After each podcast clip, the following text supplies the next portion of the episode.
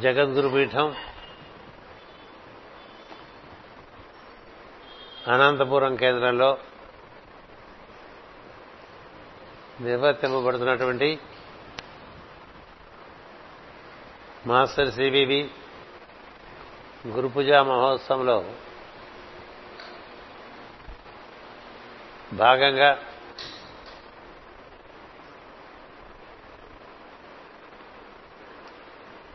ఈరోజు సాయంత్రం ప్రవచనం. అనంతపురం సోదర బృందాన్ని ఉద్దేశించి అలాగే ఇతర కేంద్రములలో ఉండేటువంటి ఆసక్తి గల సోదర బృందాన్ని కూడా ఉద్దేశించి నాకు ఇక్కడ ప్రత్యక్షంగా ఎదురుగా కూర్చుని వినడానికి ఉద్రిక్తులైనటువంటి సోదర బృందాన్ని ఉద్దేశించి ఈ ప్రవచనం చేస్తున్నాను. ప్రత్యక్ష పరోక్ష భావం మనసులో ఒక నూతనమైనటువంటి ప్రక్రియను తదనుగుణమైనటువంటి అనుభూతిని కలిగిస్తూ ఉంటుంది. అంటే ప్రత్యక్ష దర్శనం దూరదర్శనం. అలాగే మీకు ప్రత్యక్ష శ్రవణం. ఇతర కేంద్రంలోనూ అనంతపురంలో ఉండేటువంటి వారికి పరోక్ష శ్రవణం. మళ్ళీ ఆ పరోక్ష శ్రవణంలో కూడా కొంత ప్రత్యక్షంగా మనకు ఉండేటువంటి సాంకేతిక నిపుణతో నిపుణతతో నిర్వర్తించుకుంటూ ఉన్నాం రకరకాల లోకాల్లో మనం కూర్చుని వింటున్నట్టుగా మనకు ఒక భావన కలుగుతూ ఉంటుంది. పై లోకాల నుంచి వింటాం. అనేది ఒకటి ఉండగా ఉన్న లోకంలోనే దూరం నుంచి వింటూ ఉంటాం చూస్తూ ఉంటాం అనేటువంటిది ఈ పైలోకాల్లో ఉండేటువంటి విషయాన్ని చూడటం ఏంటనే దానికి ఒక ప్రాతిపదికగా పనికొస్తుందేమో నేను భావిస్తూ ఉంటా. ఎందుచేతనంటే ఎప్పటికైనా దైవం అనేటువంటి ఒక తత్వం దర్శనం కావాలి. దానిచే పొందబడాలి. ఈ రెండు జరగడం కోసమే జీవుడు ఈ ఆకాంక్షలోకి ప్రవేశిస్తాడు. దైవం నుంచి దిగి వచ్చినటువంటి జీవుడు అనేక అనేక లోకాలలో అనేక అనేకమైన విషయములందు రుచికొని తదనుగుణమైనటువంటి అనుభూతిని సంపాదించుకుంటూ తన లోపల ఉన్నటువంటి దైవమును తను చేరాలనేటువంటి ఒక ఆకాంక్ష కూడా అందులో భాగమే ఉండటం చేత ఇతర ఆకాంక్షలతో ఆకాంక్షలతో పాటు దైవాన్ని చేరాలన్న ఆకాంక్షను కూడా క్రమంగా పెంపొందించుకుంటూ ఉంటాడు. శ్రీకైవల్య పదంబు చేరుటకునై చింతించదన్ అనే భాగవతం ప్రారంభమవుతుంది. ఆ చింతన వారానికి ఒకసారి కావచ్చు. ఆ చింతన రోజుకోసారి కావచ్చు. ఆ చింతన క్రమంగా గంటకు ఒకసారి కావచ్చు. లేదా నిమిషానికి ఒకసారి ఆ తర్వాత అనన్యం అవచ్చు దేని ఎందు మనకి అనురక్తి ఎక్కువగా ఉంటే దాని గురించి మనసు భావన చేస్తూ ఉంటుంది. ఈ అనురక్తి కూడా ఏర్పడింది కాబట్టి ఏదో రోజున చేరకపో చేరకపోవనేటువంటి ఒక దృఢ విశ్వాసం ఉంటుంది. ఒకసారి దీని ఎందు రుచి కలిగినటువంటి వారు దీనిని ఒక పక్క అనుసరిస్తూ ఉంటారు. దీని గురించిన భావన క్రమంగా వృద్ధి చెందుతూ ఉంటుంది. ఇది పొందకపోతే లాభం లేదనే పరిస్థితి వస్తుంది. దీన్ని దర్శించకపోతే లాభం లేదనే పరిస్థితి వస్తూ ఉంటుంది. ఇలా మనకి అన్ని ఆకాంక్షల్లాగానే ఈ దైవం యొక్క ఆకాంక్ష కూడా అలాగే సహజంగా ప్రారంభమవుతుంది. ఏం అద్భుతాలు జరగక్కల. లోపల అనిపించడమే అద్భుతం. అద్భుతం అంటే అంతకుముందు పుట్టింది ఇప్పుడు పుట్టింది అని. అంతకుముందు పుట్టని బుద్ధి ఇప్పుడు పుట్టింది కదా. అది పుట్టినప్పుడు ఇంకా దాన్ని చేరుకునేంత వరకు లోపల నుంచే దానికి కావాల్సినటువంటి అనురక్తి అలా మనకి లోపల నుంచే కలుగుతూ ఉంటుంది. అంచేతనే శ్రీరాముడు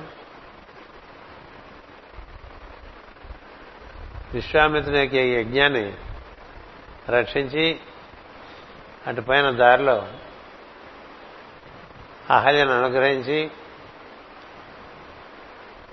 మిథుల చేరితే మిథులలో మిథుల మీద నుంచి స్త్రీలు కన్యలు చాలా మంది రాముడిని చూసి చాలా ఆశ్చర్యపోతారు.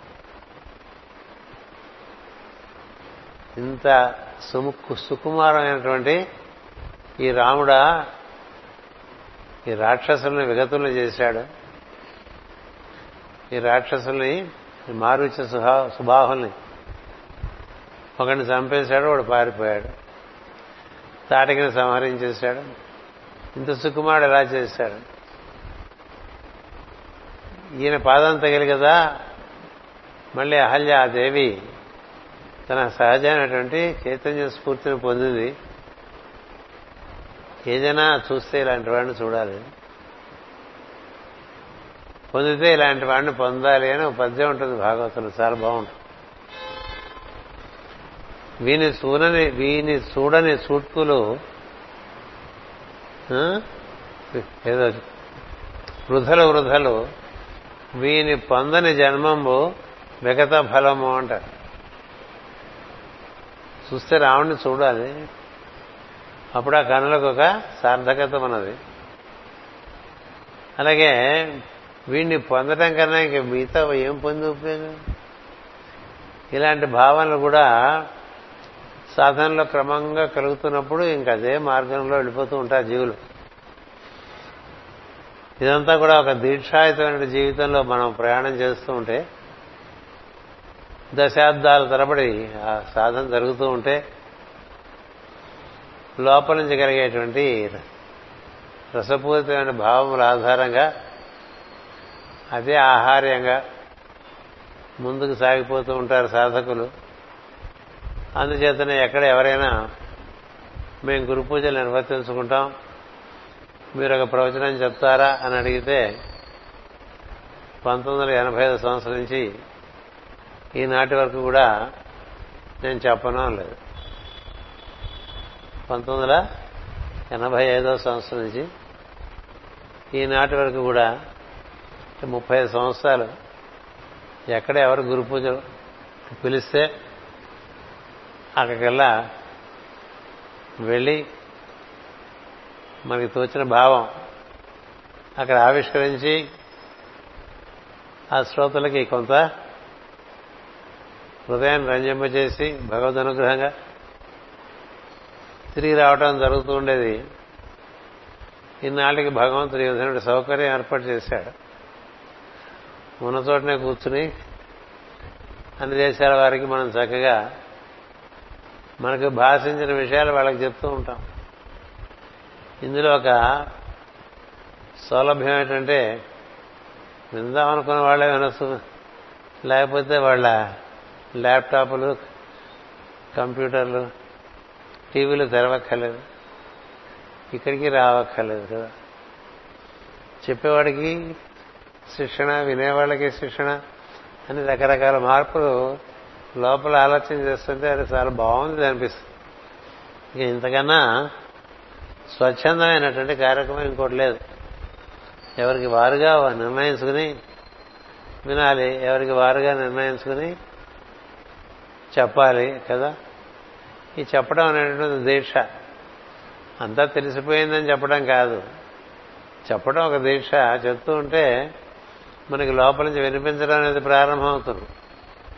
ఏం చేతనంటే మనం నోరు తెరిచి మాట్లాడుతుంటే సుశబ్దంబుల్ పలుకుము నాదు వాకునన్ సంప్రీతిని జగన్మోహిని ఫులాబ్జాక్షి సరస్వతి భగవతి పూర్ణేందు బింబానన అంటుంటారు. అంచేత తలుపుల తల్లి అంటూ ఉంటాం కదా. తలుపుల తల్లి తలుపులు ఇస్తుంటే ఆవిడే భాష కూడా ఏర్పాటు చేసి మన నాలుక ద్వారా పలుకుతుంటే మనం కూడా దాన్ని విని ఆనందిస్తూ ఉండవచ్చు. అంచేత ఇలాంటి కార్యక్రమం ఒకటి జగద్గురుపీఠంలో అనుసృతంగా సాగిపోతూ ఉంటుంది. స్వాధ్యాయ ప్రవచనాభ్యాన్న ప్రమదితవ్యమని. చెప్పడం మానేక వెంట మానేక అని. నేర్చుకుంటూ ఉండు స్వాధ్యాయం చేస్తూ ఉండు.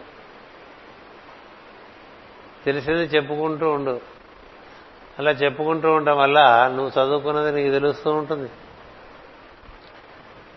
ఆ తర్వాత దాన్ని ఆచరణలో పెట్టుకునే ప్రయత్నంలో ఆచరణ ఎందు నీకు సిద్ధి కలిగితే నువ్వు చెప్పే విషయం ఎదుటి వారికి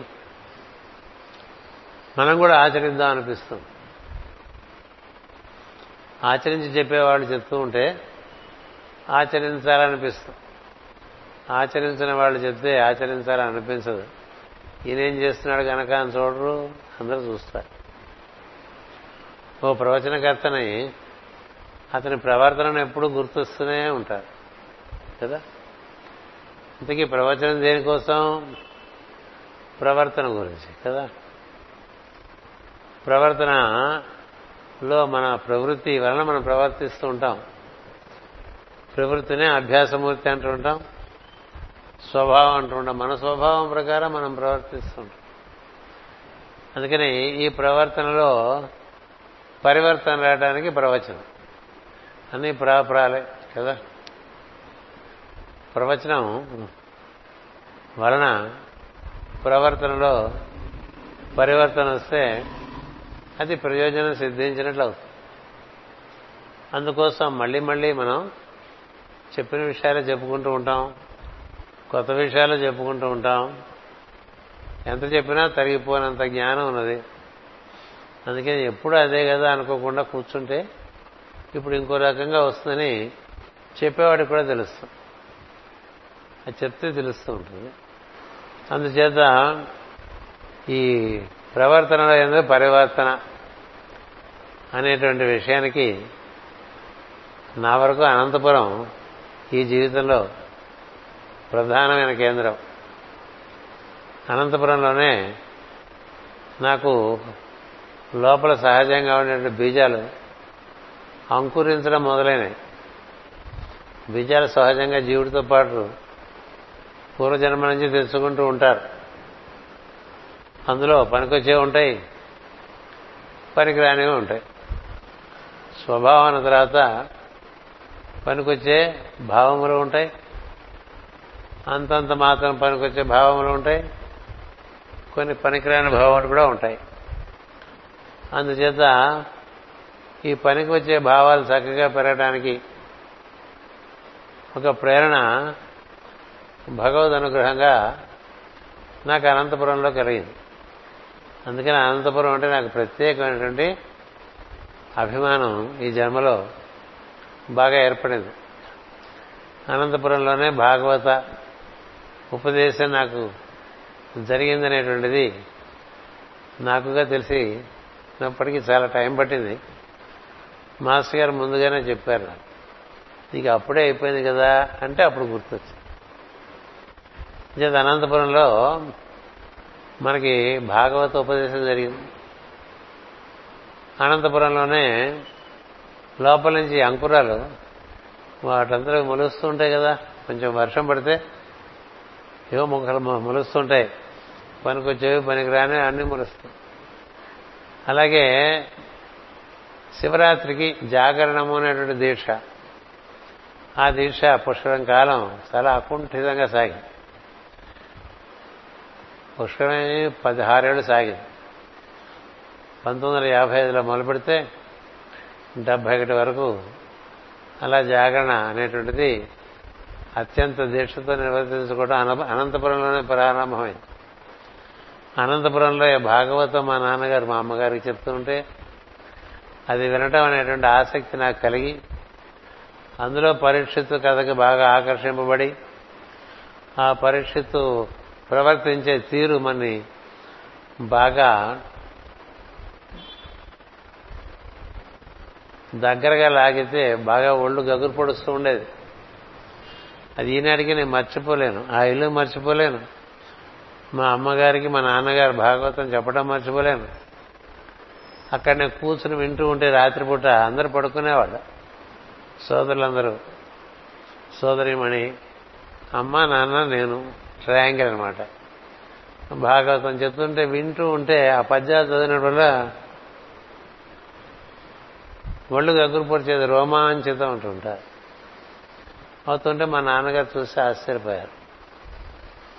అప్పటి నుంచి ఏవో మనకు లోపల కొన్ని మార్పులు.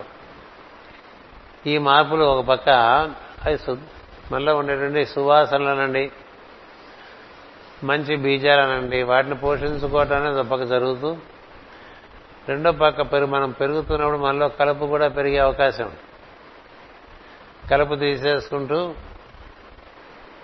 మంచి బీజాలని పనికొచ్చే బీజాలని పెంచుకుంటూ వాటికి కావాల్సిన ఎరువు ఏదో భక్తిపరంగా వేసుకుంటూ అలాగే సాగిపోతూ అక్కడ మొదలైన కార్యక్రమం వెనక్కి తిరిగి చూస్తే దాని యొక్క దానిలో ఉండేటువంటి అద్భుతం అంతకంతకి అంతకంతకి ఆశ్చర్యం కలిగిస్తుంటుంది అందుకని ప్రతి సంవత్సరం అనంతపురం వెళ్ళటం అక్కడ ఎంతమంది ఉన్నారు ఎవరున్నారనే సంబంధం లేకుండా మనం అనుసరిస్తున్నటువంటి పరంపర దాని గురించి వివరించడం మనం అనుసరిస్తున్న పరంపర సనాతనమే కాదు నూతనం కాదు అది. ఎందుచేతంటే ఇందులో దైవ ప్రార్థన ఉన్నది. ఆ ప్రార్థనము ధ్యానమునకు దారి తీస్తుంది. దైవ స్మరణ ఉన్నది దైవ కీర్తనం ఉన్నది దైవ ఆరాధన ఉన్నది అది కాక జీవుల ఎందు దైవాన్ని దర్శించి వారికి సేవ చేసే విధానం ఉన్నది అది కాక స్వాధ్యాయం ఉన్నది అన్నీ ఉన్నాయి. అంచేత ఈ మార్గము సనాతనుడి మార్గము. ఈ మార్గ ప్రవేశం జరిగేంత వరకు లోపల ఉండే ఉత్తర ఉత్తమ సంస్కారములే మనం నడిపిస్తాయి. లోపల ఏ ఉత్తమమైన సంస్కారాలు లేకుండా ఒక సద్గురు పరంపరలోకి ప్రవేశించడానికి వీలు పడదు ఏదో సంస్కారం ఉంటుంది. అది బయటికి అంతగా వ్యక్తం కాకపోవచ్చు. అందుచేత ఈ సంస్కారములను పెంచుకోవటం వలన మనకున్నటువంటి ప్రవృత్తిలో పరివర్తన అందుకని పరివర్తన ప్రవచనం వల్ల రాదు. ప్రవర్తనలో ప్రవచనంలో మనకి తెలుసుకున్న విషయాలు మన జీవితంలోకి మనం అందుకుంటే ఆ ప్రవర్తనలోంచి ఒక చక్కని పరివర్తన ఆ పరివర్తన వల్ల నువ్వు పుట్టింది పది మందిలో ఒకడిగా పుట్టినా నీకుగా నువ్వు ఒకడు ప్రత్యేకంగా తయారైపోతావు. కదా? అన్నీ అన్ని ఆవులు కృష్ణుడికి దగ్గరగా చేరలేవు కదా? అన్ని వెదురు బొంగులు కృష్ణుడి దగ్గరికి వేణువుగా రాలేదు కదా. అన్ని నెమలి ఈకలు కృష్ణుని పింఛన్లో చేరలేదు కదా. చేరిన అన్ని పూల మాలలు కృష్ణుని మెడలో ధరించబడ్డాయా? కదా. అందుకని కృష్ణుని చేత ధరింపబడితే చాలు జన్మధన్యం అనేటువంటి పద్ధతుల్లో ఈ దశమ స్కంధంలో మనకు అనేక అనేక విషయాలు చెప్తారు. అలాగే మనలో ఉండేటువంటి ఈశ్వరుని వద్దకు మనం చేరటానికి అనువైనటువంటి అభ్యాసములన్నీ క్రమంగా మనలో పెరుగుతూ వస్తున్నాయి అనుకోండి. పెరుగుతూ వస్తుంటే ఉన్న వారిలో నువ్వు కొంత వేరుగా ఉత్తమంగా పెరుగుతూ ఉంటావు. ఏం సందేహం లేదు. మనం ఒక తోట వేసినా అన్ని తోట తోటలో అన్ని చెట్లు ఒక రకంగా పెరగవు. అన్ని చెట్లు ఒక రకంగా ఫలాన్ని ఇవ్వవు. ఎందుకంటే దానికి లభించినటువంటి సూర్యరశ్మి దానికి లభించినటువంటి ఎరువు దానిలో సహజంగా ఉండేటువంటి బలం విత్తనంలో ఇవన్నీ కూడి ఆ చెట్టు ఫలాన్ని ఇస్తూ ఉంటుంది. అంచేత ఎవరైనా పరివర్తన చెందడం కోసమే ప్రవచనాలు వినాలి. ప్రవచనాల యొక్క ప్రయోజనం కూడా పరివర్తనకు కావాల్సినటువంటి సూచనలు ఇవ్వటం కోసమే ఉండాలి. ఊరికే మనకి సూచనలు లేకుండా ఒక ప్రవచనం సాగిందనుకోండి వినేసి వెళ్ళిపోతారు. దైవ ప్రశంస చేశామనుకోండి దైవ గుణములను మనం ప్రశంస చేశామనుకోండి ఆ దైవ గుణములు మనకేమైనా అబ్బుతాయామని ప్రయత్నం చేయాలి. సద్గుణాలు ఎన్ని చేరుతూ ఉంటే అంత దైవీతత్వం మనలో పెరుగుతూ ఉంటుంది. ఇప్పుడు పదహారు సద్గుణాలు రాముడు గురించి చెప్తారు. ప్రయత్నం చేసుకోవచ్చు కదా? పూర్వభాషి మితభాషి అని. ముందుగా పలకరిస్తాట చిరునవ్వుతో మందస్మితం. ఆ తర్వాత ఎదుటివారు ఏం మాట్లాడేదో దాన్ని బట్టి. తనకిగా మాట్లాడటానికి ఏముండదు వారి బట్టి. ఎవరో మాట్లాడితే తనకు అనుగుణంగా తన వివేకాన్ని వినియోగించి మాట్లాడుతూ ఉంటాం కదా? అలాగే సత్యవం పరిపాలన అంటే సత్యమునే అనుసరించుట ధర్మమునే అనుసరించుట క్షత్రియుడై ఉండటం చేత జీవులను పరిరక్షించుట ఇలాంటివన్నీ మనకి పదహారు గుణాలు చెప్తాయి.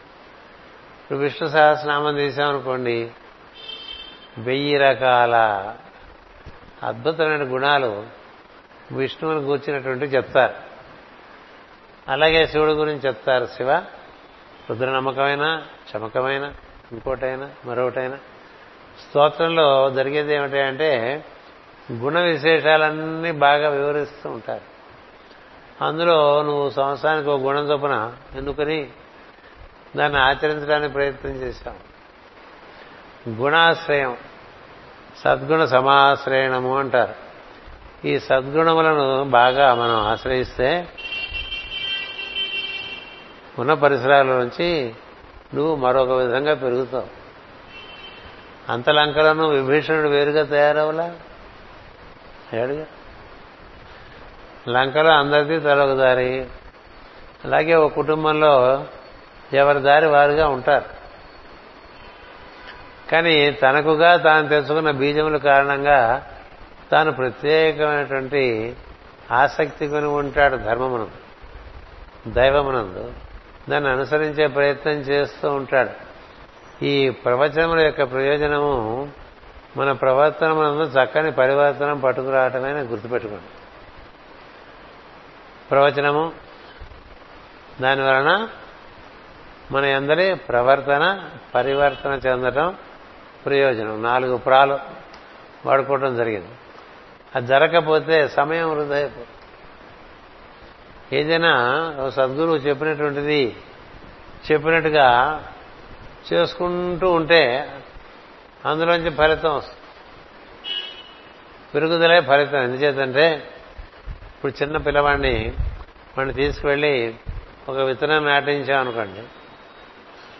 నాటించి చక్కని ఎరువుతో కూడిన మట్టి వేసి కొద్దిగా నీళ్ళు పోసామనుకోండి. ఆ పిల్లవాడికి రోజు ఇక్కడ పొద్దున సాయంత్రం ఒక గ్లాసు నీళ్ళు పోయారా అని ఏమవుతుంది ఏమవుతుందని అడుగుతాడు అందులోంచి మొక్క వస్తుంది. మొక్కలోంచి పువ్వు వస్తుంది అని చెప్పి. మర్నాడు పోస్తాడు. ఇంకా రాలేదంటాడు. వస్తుంది పోయి ఇంకా రాలేదంటాడు. ఇంకా రాలేదంటాడు కదా.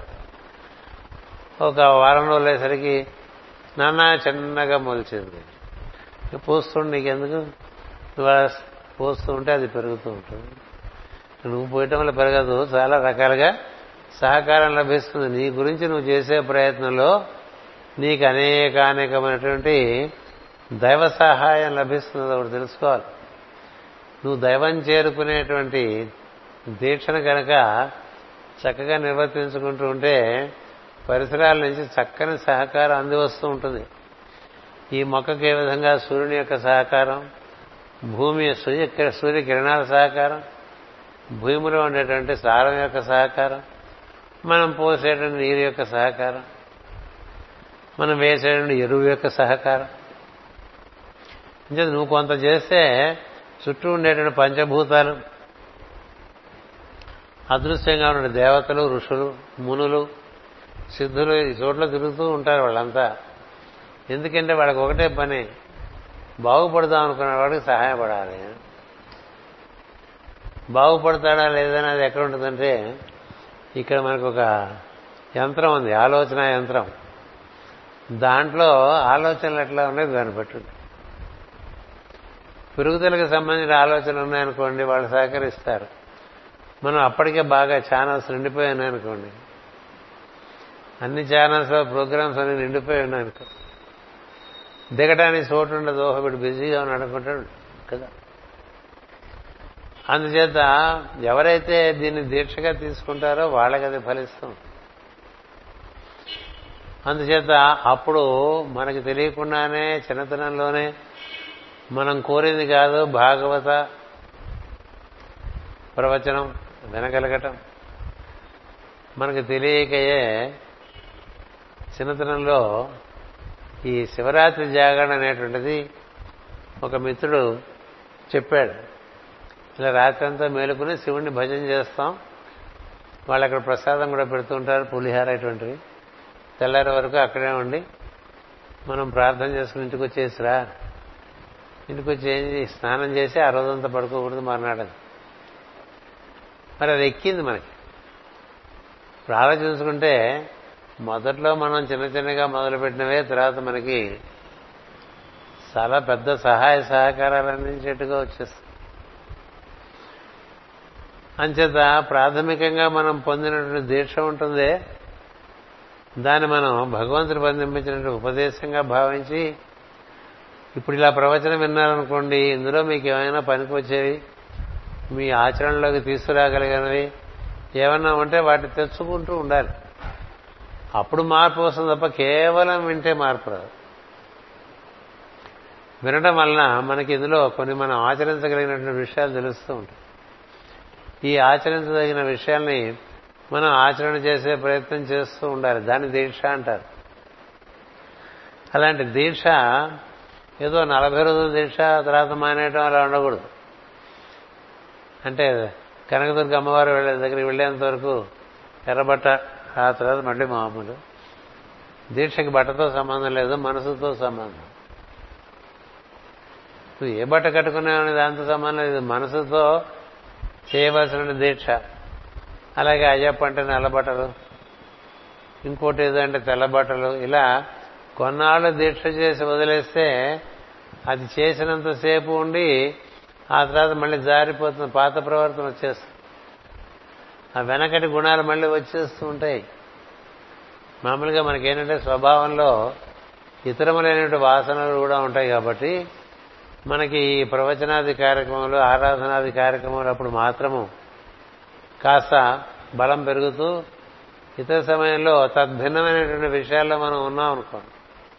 దీని యొక్క శక్తి తగ్గుతూ ఉంటుంది మళ్ళీ పెంచుకుంటూ ఉంటాం మళ్ళీ తగ్గుతూ ఉంటుంది మళ్ళీ పెంచుకుంటూ ఉంటాం మళ్ళీ తగ్గుతూ ఉంటుంది అక్కడే తిరుగుతూ ఉంటాం.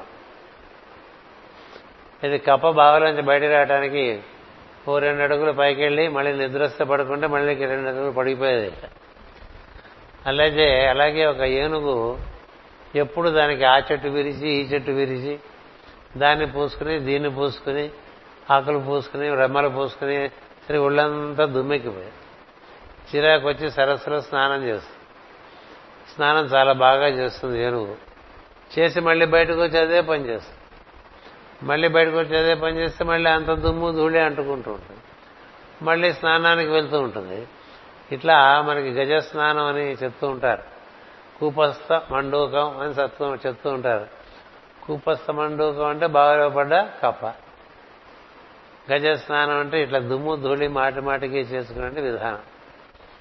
ఇతరత్ర మనం దైనందిన జీవితంలో చేసే కార్యక్రమంలో మన మనసు ఎంత పదిలంగా ఉంది ఎంత పవిత్రంగా ఉన్నది అనేది ముఖ్యం. అందుకనే నిన్ను నువ్వే ఉద్ధరించుకోవాలని శ్రీకృష్ణుడు చెప్తాడు ఆరో అధ్యాయం. లేకపోతే నిన్ను నువ్వే పాడు చేసుకుంటావు. మనల్ని మనమే పాడు చేసుకోవచ్చు. మనం మనంగా అట్లాగే ఉండిపోవచ్చు ఏ మార్పు లేకుండా. అంటే పుట్టినప్పుడు ఎట్లా ఉన్నాము? పుట్ట పుట్టుకతో వచ్చిన బుద్ధి పుడకలతో కానీ పోదంటారు కదా. పుడకలతో మాత్రం పోతుందని ఇక్కడ ఎక్కడుంది రుజువు మళ్ళీ ఆ బుద్ధులతోనే మళ్ళీ పుట్టుకొస్తాడు. ఈ లోపల కొన్ని మంచి విషయాలు నేర్చుకుంటే అది ఆజన్మాంత దీక్షగా తీసుకోవాలి. కదా? తను హృద్భాషల సఖ్యమను అని పెట్టుకున్నాం అనుకో అంటే నీ లోపల ఆలోచన నీ మాట నీ చేత. తర్వాత శ్రవణమును శ్రవణం అంటే భగవద్ విషయములు వినేటదానికి దాని ఆసక్తి. అదొక దీక్ష. దాసత్వము నీ అందుబాటులో నువ్వు ఎంత ఇతరులకు సేవ చేసుకోగలిగితే అంత సేవ చేసుకో. ఇది చదువుకుంటాం కదా. ఈ చదువుకున్న విషయాలు ఏదైనా ఒకటన్నా సంవత్సరానికి ఒకటి చొప్పున మనం అదనంగా ఆచరించే ప్రయత్నం చేశామనుకోండి రాముడికే పదహారు గుణాలతో ప్రపంచాన్ని వేశాడంటే మనకి మూడో నాలుగో చాలా అండి? చాలా ఒక్కటి చాలు. అంచేది ఇలా వింటూ ఉంటేనే తప్ప మన ప్రవర్తనలో పరివర్తన రాలేదనుకోండి. వినియోగం ఉండదు. అందుకని ఈ దీక్ష అంటే అది అద్భుతంగా పరీక్షితు ఆయన అంతకుముందు జన్మలోనే దైవరథుడు దైవం అంటే ఆసక్తి చాలా ఉన్నవాడు. ఆయన పేరు ముందు దేవరథుడు అని పెట్టారు. ఎవరు ఆ రోజులో మహారాజుకి పిల్లలు పుట్టారట అంటే దేశంలో ఉండే ఋషులు మహర్షులు అందరూ వచ్చి చూసేవాళ్ళు. ఒకసారి చూసి వెళ్దామని. ఎందుకంటే ముందు ముందు ప్రజల్ని పాలించేవాడు ఆయనే కదా. ఎలాంటి శుభలక్షణాలతో ఉన్నాడో చూసి వెళ్తారు. అంతేగాని పేరు పెడదామని వెళ్ళరు. ఆ రాజు సంస్కారవంతుడైతే మహర్షిని అడుగుతాడు పిల్లవాడికి మీరు నామకరణం చేయండి. మనమే చేసుకుందాం అనుకోవచ్చు పర్వాలేదు. అలా ఉండే రాజులు కూడా ఉన్నారు. ఇలా ఉండే రాజులు ఉన్నారు. ఎందుకని? ఆ మహర్షులకి ఆ లక్షణాలు బాగా తెలుస్తాయి. ఏ పేరు పెడితే లోపల ఉండే శుభలక్షణములు చక్కగా వృద్ధిలోకి వస్తాయో అలాంటి పేరు మనం పెట్టాలంటే మనకి లో దృష్టి ఉండాలి కదా? లో దృష్టి అంచేత మనం పరమేశ్వర్ అని పేరు పెట్టుకున్నాం అనుకోండి వీలు పడదు కదా ఇప్పుడు పరమేశ్వరుడు అవడానికి. ఇంకా చాలా సమయం పట్టి అలాంత పెద్ద భగవాన్ అని పేరు పెట్టుకున్నా. అలాగే సత్య అని పేరు పెట్టుకోవాలంటే చాలా ఆలోచించాలి నేను సత్యనారాయణ అన్నప్పుడు సత్యం అనేటువంటిది గుణాలన్నింటిలోకి ఉత్తమోత్తమైన గుణం. మరి ఇప్పుడు సత్యంగా ఉంటాడా ఉండడా? కదా? అలాగే ఒక తపస్వి అని పేరు పెట్టామనుకోండి సిద్ధ అని పేరు పెట్టామనుకోండి సిద్ధుడైపోతాడా? ఇది మన ఆకాంక్ష కదా. అదే మహర్షి అయితే ఏం చేస్తారంటే వాళ్ళు ఉన్న బీజాల్లో ఉత్తమోత్తమైన గుణబీజం ఏదుందో అది వృద్ధి చెందేట్టుగా పేరు. అందుకని అప్పుడప్పుడు పేర్లు మార్చుకోవటం అనేటువంటిది మా చెప్తూ ఉంటారు ఈ పేరు కాదులే ఈ పేరు పెట్టుకో ఇది నీకు పడదు ఈ పేరు పెట్టుకో. మనం పేర్లు పెట్టుకుని దురదృష్టం కొద్దీ చిన్న పెద్ద బుజ్జి ఇట్లా మాట్లాడుతూ ఉంటాం కదా. వాడు శుభ్రమైన పేరు పెట్టి వాడిని చిన్న అని పిలిచి వాడిని పెద్ద అని పిలిచి వాడిని బుజ్జి అని పిలిచి ఏవో రకరకాలుగా చిన్ని అని. ఏమిటో మాట్లాడుతుంటారు ఎందుకు పేర్లు పెట్టుకో అందుకని భగవన్ నామాలు పెట్టుకునే సంస్కారం భారతదేశంలోనే ఉంది.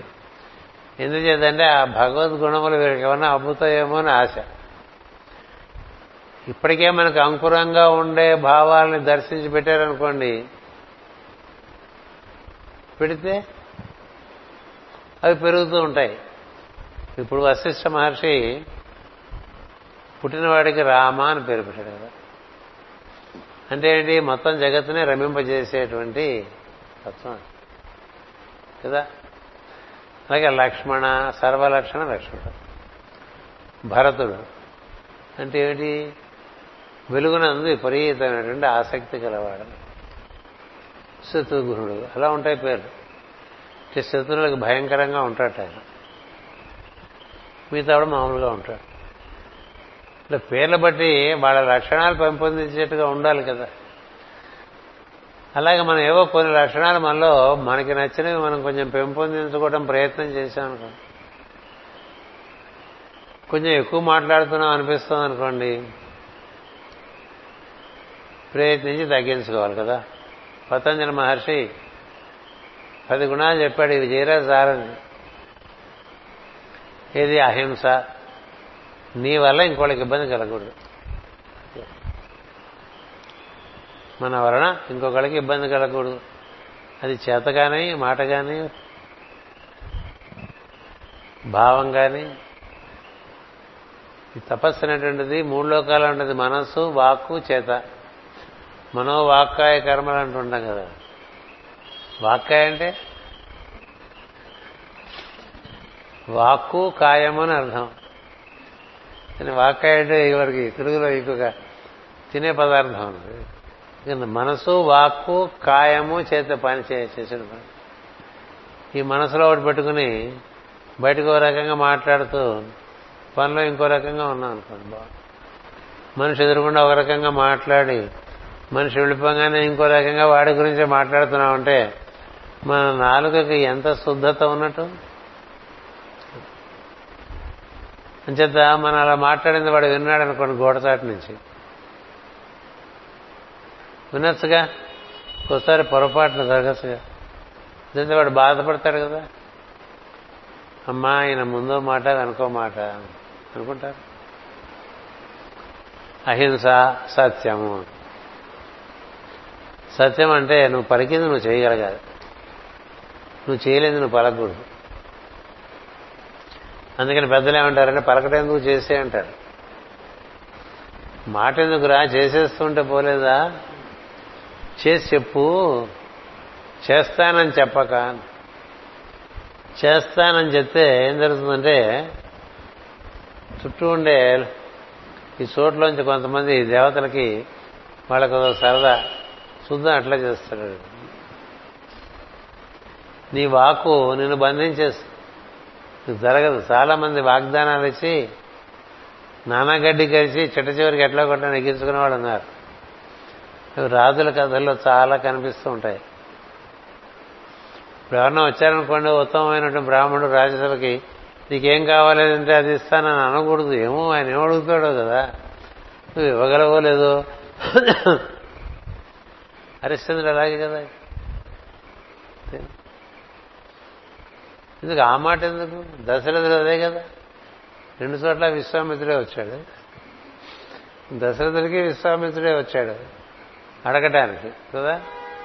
హరిశ్చంద్రుడికి విశ్వామిత్రుడే వచ్చాడు అడగటానికి. వచ్చిన వాళ్ళు ఎందుకు వచ్చారో నువ్వేం చేయగలవు చేయలేవు? నేనేం చేయగలను చెప్పండి స్వామి. నాకు చేతనైంది చేస్తానంటే బాగుంటుంది. కానీ ఆ రాజగుణంలో ఉండేటువంటి అహంభావం చేత చేసేస్తానన్నాడు అనుకోండి ఎన్ని తిప్పలు పడతారు? సరే మనం ఎన్నో చేస్తా ఉంటాం ఏం చేయం? అదంతా అసత్య దోషం నీకు చేస్తాను అని చెప్పి చేయలేదనుకోండి.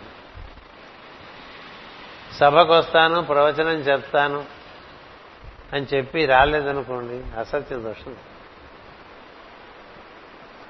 ఫలానా టైంకి వస్తాను అని చెప్తే ఆ సమయానికి వెళ్ళకపోతే నీలో అసత్యం ఉంది. ఆరు గంటలకు ప్రేయర్ చేస్తానన్నప్పుడు ఆరు గంటలకు ప్రేయర్ చేయలేకపోవడానికి కారణం మనలో ఉండే సత్యమునకు అసత్యమునకు ఉండి మధ్య ఉండేటువంటి వ్యత్యాసం. పది గంటలకు వస్తానని పదిన్నరకు వచ్చామనుకో అది నీలో ఉండే వ్యత్యాసమే.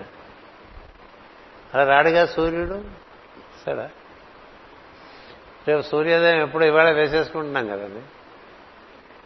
గ్రహాలన్నీ సత్యాన్ని అనుసరించి తిరుగుతున్నాయి వృక్షజాతి దాని ప్రకారమే. జంతు జాతి కూడా అలాగే ఉంటుంది. మనమే. వాటికి మాటలు లేవు మనకి మాటలు ఉన్నాయి. అంచేత ప్రయత్నం చేస్తానని చెప్ప. ఇలా చేయటానికి ప్రయత్నం చేస్తానని చెప్పు. ఇలా చేస్తాను అని చెప్పు. ఎందుకంటే ప్రయత్నం చేస్తానన్నప్పుడు నీకు జరుగుతుంది జరగదు అనే విషయం అది కాలానికి సంబంధించి నీ కర్మకు సంబంధించి ఎదుటివారి కర్మకు సంబంధించి కూడా ఉంటుంది. కొంత కొంతమందికి సమయానికి మందు పడుతుంది తగ్గిపోతూ ఉంటాయి కదా రోగములు. కొంతమందికి పెద్ద అగ్గవు కారణం ఏంటి వైద్యుల్లో తేడా కాదు రోగిలో తేడా. రోగి కర్మలో తేడా. కొంత కొంతమందికి అదే వైద్యం చేయడానికి వెళ్ళే లోపల ఆలస్యం అయిపోతుంది కదా? అంబులెన్స్ వచ్చినా అందులోకి వెళ్ళలేక వెళ్ళినా అదేదో ఆ సిగ్నల్ దగ్గర ఈ సిగ్నల్ దగ్గర ఆగిపోయి చెట్టు చివరికి హాస్పిటల్కి వెళ్ళేసరికి ప్రాణం పోయింది. కొంచెం ముందుగా తీసుకొస్తే ఏదైనా చేసేవాళ్ళమేమో అంటారు కదా. అంటే ఏంటి? కర్మ చాలేదు కాలం అడ్డొచ్చేస్తుంది ఇట్లా మనకి కాలము కర్మము. తర్వాత వైద్యుడి కర్మ కూడా కొంత ఉంటుంది. ఇన్ని కలిసి రావాలండి ఏదైనా జరగాలండి అంచేత నీ ఒక్కడి వల్ల ఇంత అయిపోదు.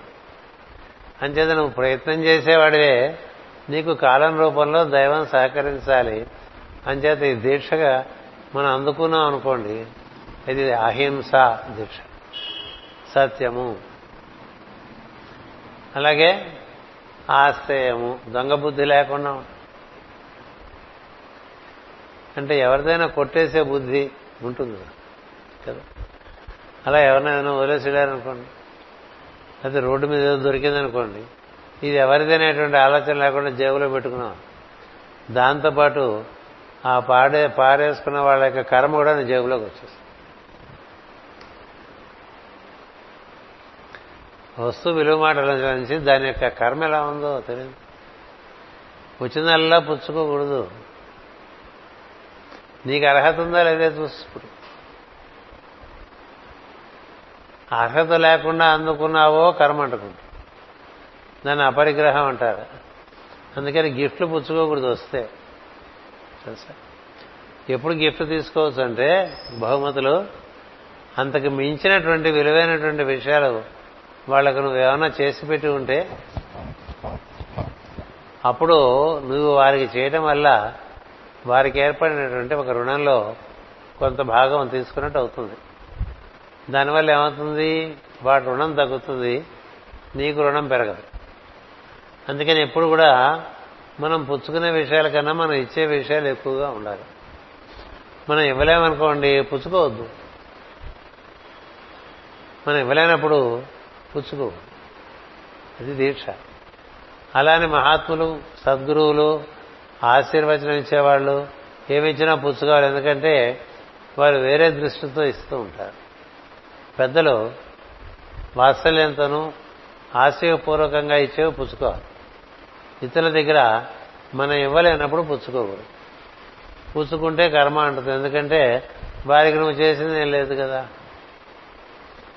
అందుకని అపరిగ్రహం అనేటువంటి ఒక అద్భుతమైన వ్రతం అని మా కార్యాలయంలో బతికి చెడ్డ ఒక ఆయన మేనేజర్గా పనిచేశారు పాతికేళ్ళు. ఆయన వందేళ్ళు పైన బతికారు. ఎంత అద్భుతమైన దీక్ష అంటే అపరిగ్రహ దీక్ష. అని ఇప్పుడు ఏనాడు ఒక ఇంక్రిమెంట్ కూడా ఎక్స్ట్రా తీసుకునేవాడు కాదు. మీరు నాకు ఒప్పందం ప్రకారం ఇంతే ఇవ్వాలి. ఇంతకన్నా ఎక్కువ ఇస్తే నేను తీసుకోను సార్ డబుల్ ఇంక్రిమెంట్ ఇస్తారా? ట్రిపుల్ ఇంక్రిమెంట్ ఇస్తారా? బోనస్లు ఇస్తారా?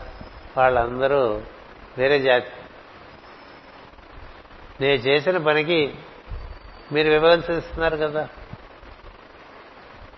నేను చేసిన పనికి మీరు వివరణ ఇస్తున్నారు కదా. ఇంతకన్నా ఎక్కువ తీసుకుంటే నేను రుణపడిపోనా అని. చాలా ఆశ్చర్యం. అపరిగ్రహం. ఒక్కొక్కసారి మాకు వృత్తిలో ఒక రకమైనటువంటి గాలివాటు వస్తూ ఉండేది. ఇది వాలంటరీ డిస్క్లోజర్ స్కీమ్స్ అని. ఇలాంటివి వచ్చినప్పుడు బాగా ధనం ఏర్పడినప్పుడు కూడా అందరికీ పంచినా కొంత అదనంగా ఆయన పుచ్చుకునేవారు కాదు. నాకు గర్వం అనుకోబోకండి నేను చేసిన పనికి నాకు వేతనం అంతకు మించి వద్దు వద్దు. నేను దాంట్లోనే గడుపుకుంటా. నూట ఐదేళ్ళు బతికాడు నేను. ఎంత శుచి లేకపోతే నూట ఐదేళ్ళు చక్కగా రోజు భగవద్ధ్యానం చేసుకుంటూ అనాయాసంగా దేహాన్ని వదిలేస్తాడు ఒక్కటే గుణం అపరిగ్రహం దానికన్నా కొంచెం లో అంటే నీచమైనటువంటి గుణం దొంగతనం. వాళ్ళది వీళ్ళది జేబులో పెట్టేసుకోవటం బలం వల్ల లాక్కోవటం తెలివి వల్ల లాక్కోవటం లౌక్యంతో లాక్కోవటం రకరకాలుగా ఉంటాయి లాక్కోటాలు. ఇంక ఒకరినొకరు పీకుతుంటూ ఉంటారు. ఇట్లాగే లౌక్యంతో కానీ తెలివితేటలతో కానీ ప్రపంచంలో ఒకరినొకరు దోచుకుంటూ ఉంటారు. తెలివైన వాడు తెలివి తక్కువ దోచుకుంటూ ఉంటాడు. బలవంతుడు బలహీనుడు దోచుకుంటూ ఉంటాడు. ఈ దోచుకున్నదంతా రుణమే. ఇక దీక్ష అంటే అహింస సత్యము అపరిగ్రహము ఆస్తేయము బ్రహ్మచర్యము అంటే బ్రహ్మమునందు మనసు నిలిపే ప్రయత్నం. అతను నీ ఎందు నీ వలే నీ శిరస్సు ఎందు ఉన్నాడనుకో అక్కడ ఆయన పెద్ద వెలుగ్గా దర్శనం చేసే ప్రయత్నం చేస్తూ ఉండు. ఒకటి. రెండవది నీ శుక్రమును కాపాడుకో. నీ వీర్యమును కాపాడుకో. అది సంతానోత్పత్తి తప్ప ఇతర విషయములందు దాన్ని ఒక రకంగా వినియోగించగా వినియోగిస్తే పతనం చెందుతావు. ఇలా ఐదు చెప్పాడు పతంజలి మహర్షి ముందు. వీటి నియమాలలో. యమం అన్నారు. యమము. మరి నియమం అంటే శుచి శౌచము. అది ఇప్పుడు నేర్పుతోంది కరోనా. కదా? బయట శుభ్రంగా ఉండాలి లోపల శుభ్రంగా ఉండాలి. లోపల శుభ్రం అంటే అని మన యొక్క గాలి మనం వాసన చూస్తే నోట్లోంచి మనకే వాసన రాకూడదు. మనకి వస్తే పక్కవాడికి రాసా? మన బట్టలు మనకి వాసన వస్తే పక్కవాడికి వాసన రా ఇది బాహ్య శుచి. మన చుట్టూ ఉండే విషయంలో శుచిగా ఉంచుకోవాలి కదా. అంతకన్నా శుచి లోపల ఉండేటువంటి భావముల యొక్క శుచి అంత శుచి శౌచం అంటే అది లోపల విషయం. శుచి అంటే బయట విషయం. Cleanliness and purity they are two different things a clean life an open mind a pure heart ఈ clean life is not pure heart బయటికి బాగా శుభ్రంగా ఉన్నా లోపల ఇంకో రకంగా ఉండదు. మేడి పండు చూడ మేలుమయ్యును. అంచేత ఏవో గుణాలు మనం కొంత ప్రతిసారి ఒక గురు పూజ సంవత్సరానికి ఒకసారి వస్తుంటుంది ప్రతి ఊరికి ఒక గురు పూజ. అయితే ఒక పుట్టినరోజు అయితే ఒక సంవత్సరాది ఏదో కొన్ని సద్గుణాలు మనం అనుసరించే ప్రయత్నం చేస్తూ ఉంటే మనలో ఉండే శుభవాసనలు పెరుగుతూ ఉంటాయి. దానివల్ల అశుభ వాసనలకి మన బలమేమో. ఇవ్వకపోవటం వల్ల అవి క్రమంగా మన నుంచి వెళ్ళిపోతూ ఉంటాయి. బియ్యం ఏరుకుంటే రాళ్ళు మిగిలిపోవు. రాళ్ళు వేసేస్తే బియ్యం మిగిలిపోవు. అలానే అవి రెండు పనులు కాదు. ఏదో ఒకటి పెంచుకుంటే రెండోది వెళ్ళిపోతుంది.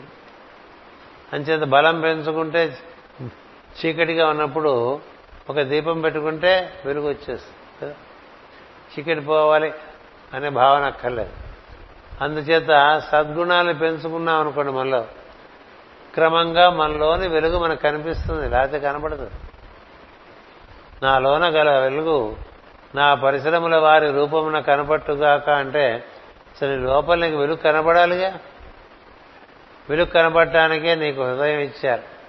అక్కడికి చేరుకుంటే అది పట్టుకుపోతుంది. నేను వెలుగుండే చోటుకి ఆ వెలుగుండే చోట్లోకి వెళ్ళామనుకో నీలో వెలుగు నీకు కనిపిస్తే బయట వెలుగు కూడా నీకు కనిపించేటువంటి అవకాశం ఏర్పడుతూ ఉంటుంది.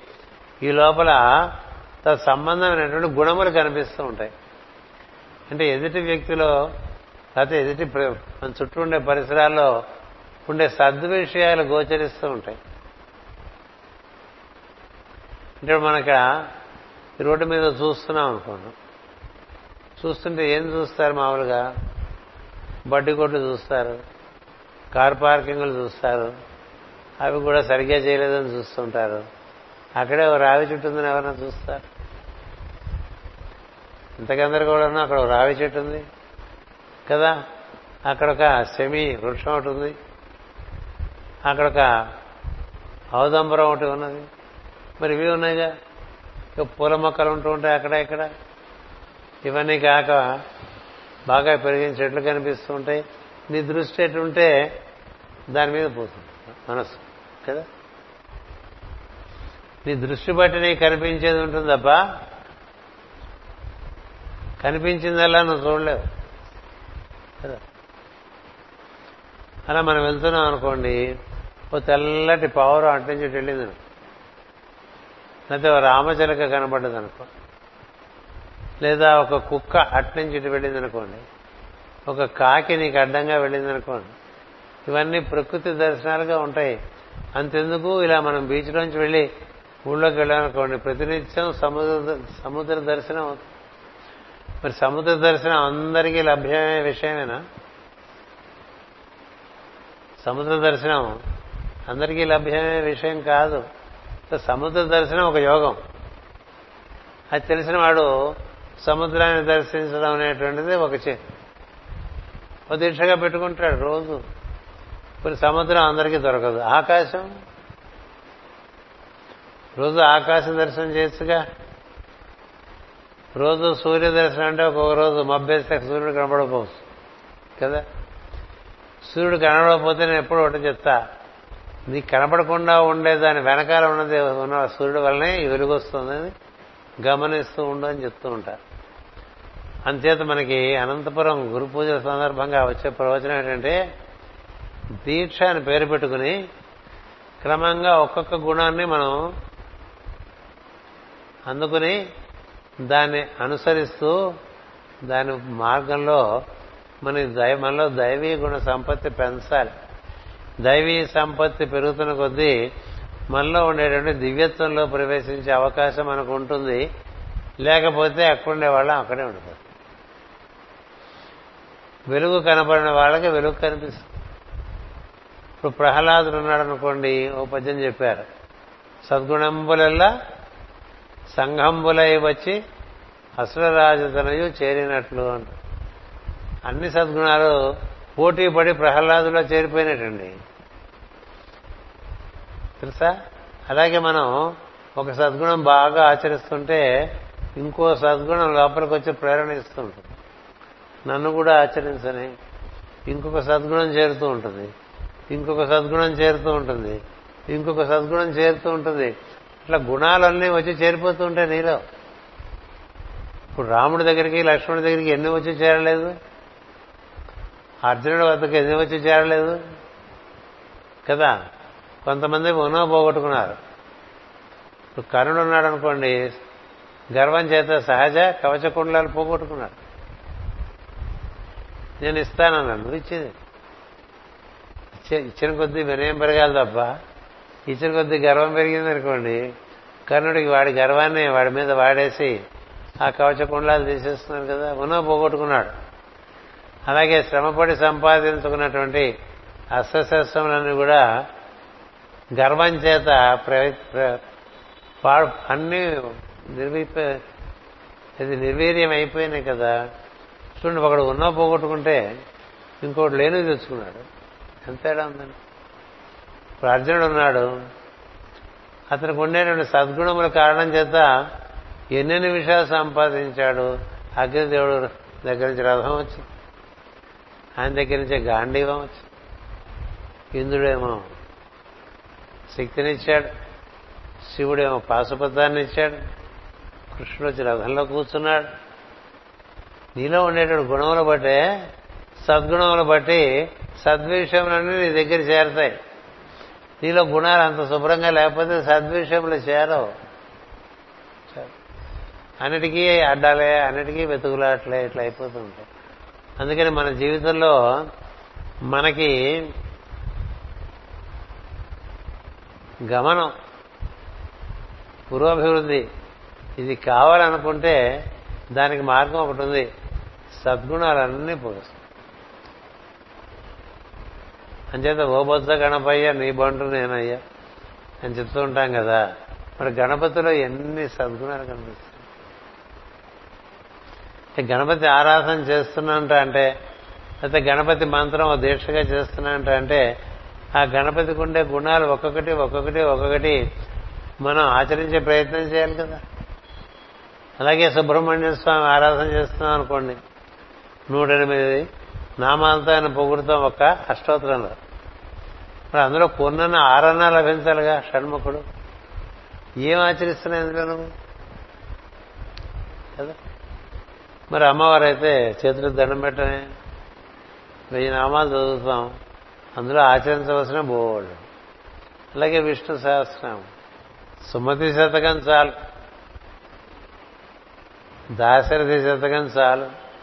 కృష్ణ శతకం చాలు. శతకాల్లో ఉండే సద్గుణాలు ఆచరించడం కదా? గుణ గుణములను ఆశ్రయించడం అనేది లేకుండా సరాసరి దైవాన్ని చేరటానికి విలుపడదు.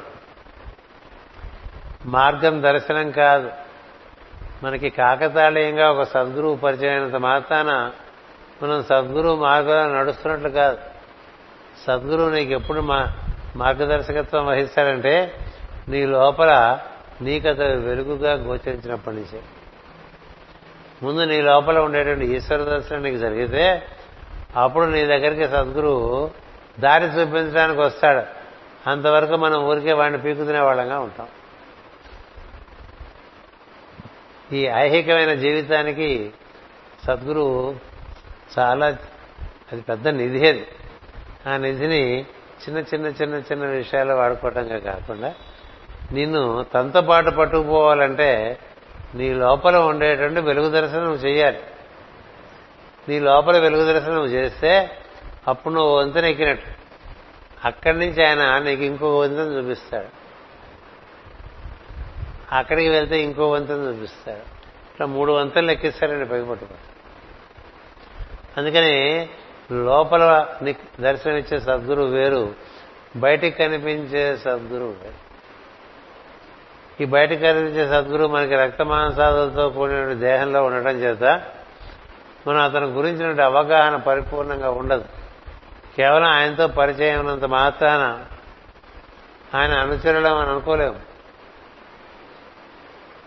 సమకాలికులు సమకాలికులు వేరు కదా? సహచరులు వేరు. సమకాలికులందరూ సహచరులు అయిపోతారా? అయిపోతారా ఓ మన గురుగారి గురించి తెలిసిన వాళ్ళు చాలా మంది ఉంటారు. గురుగారితో నడిచే వాళ్ళు ఎంతమంది ఉన్నారు అనేది గురువు గారికి ఆ గురువుతో నడుస్తున్న వాడికి మాత్రమే తెలుస్తుంది మిగతా వాళ్ళకి తెలియదు. ఎందుకని? అది వెలుగుదారి. ఆ వెలుగుదారిలో ప్రవేశించి అటు దారి చూపిస్తాడంటే ఊర్ధ్వలోకాల్లోకి దారి చూపిస్తాడు గురువు. అందుకు గురువు ఆయన మనం మిగతా విషయాలకు వాడుకుంటున్నాం అనుకోండి నిర్లిప్తంగా ఉంటాడు కానీ నీకు దారో? అంటే ఆయన చెప్పిన పని చేస్తున్నాం అనుకో ఆయన ఏం చెప్తాడు? అన్నీ సద్గుణములు అభ్యసించే విధానాలు చెప్తూ ఉంటాడు రాముడి కథ చెప్తాడు యుధిష్ఠుడి కథ చెప్తాడు కదా? ఓ భీష్ముడి కథ చెప్తాడు ఒక అంబరీషుడి కథ చెప్తాడు ఓ ప్రహ్లాదుడు కథ చెప్తాడు. ఓ పరీక్షిత్తు కథ చెప్తాడు. ఇవన్నీ ఎందుకు చెప్తున్నాను నేను? పరి దేవరథుడు కదా ఆయన? అక్కడి నుంచి అలా అలా అలా వెళ్ళాం. ఈ దేవరథుడు అపరిహితుని రతి దైవం దగ్గర చేరాలని ఆయన పుట్టుక నుంచి అలా కళ్ళతో వెతుకుతున్నట్టుగా చూస్తున్నాడు. అంటే అలా గుడ్లంతా మిటకరించి చూస్తూ ఉంటే ఇంట్లో ఆయనకి ఐదుగురు తండ్రులు కదా. పుట్టింది అర్జునుడికైనా. అయినా పంచపాండవులందరూ ఆయనకి తాతలే. తండ్రులు ఎవరు లేరు. ఇప్పుడు ఇలా చూస్తుంటే విరోధమేమో అనిపిస్తూ ఉంటుంది కదా. ఎందుకు ఇలా చూస్తున్నాడు అనే భావన కలిగి ఋషుని పిలిస్తే వాడు దేవరతులని పేరు పెట్టారు. చాలా గొప్ప వ్యక్తి అని చెప్పాడు. కళ నిర్జిస్తాడని చెప్పారు. అన్ని బాగానే ఉన్నాయి. చూడబోతే ఇట్లా ఉన్నాడు. ఇది మనకి ఈ ఏంటంటే ఆటిజం వచ్చినటువంటి పిల్లవాడు ఉంటారు చూసారా? నోరు తెరిచి కళ్ళు తెరిచి అలా చూస్తూ ఉంటాడనమాట సరే చూస్తూ ఉంటే అర్థం కాలేదు చాలా మంది ఓ రోజు కృష్ణుడు వస్తే కృష్ణుడు చూడంగానే గౌబ పరిగెత్తుకెళ్ళిపోయి ఆయన ఒళ్ళో కూర్చున్నాడు. అప్పుడు మళ్ళీ దృక్కు ఈ క్షణం మామూలు అయిపోయింది ఇలా చూస్తూ ఉండటం చేత ఆయనకి ఈ బిరుదు వచ్చింది పరి ఈ క్షణము అని. పరి ఈ క్షణం అంటే అన్నిట్లోనూ ఉండే దైవాన్ని చూస్తూ ఉంటాడు అన్నమాట. అన్నిట్లో ఉండే దైవాన్ని చూస్తూ ఉంటే దాన్ని పరి ఈక్షణము అంటారు. ఈక్షణం అంటే వీక్షణమే చూడటమే. పరి ఈక్షణం అంటే లోతుగా చూస్తాం. అందరు లోతుగా చూడలేరు కొంతమంది లోతుగా చూస్తారు. ఎందుకని లోతుగా చూస్తారు? వాళ్ళలో ఉండే సొట్టలు వెతడానికి కాదు. వాళ్ళే ఉండే దైవాన్ని అంటే దైవం ఇతని ఎందు ఏ విధంగా ఉన్నాడు? అంటే అతని వెలుగు ఇతని ఎందు ఏ విధంగా ఉంది? నిద్రపోతూ ఉందా? కొద్దిగా మేలుకునుందా చిందులు వేస్తుందా ఇలా మనకి నాలుగు అవస్థలు ఉంటాయి లోపల ఉండేటువంటి ఈశ్వరుడికి. మనం పట్టించుకోకపోతే హాయిగా నిద్రపోతాం రంగనాథ అనంత పద్మనాభ స్వామి అట.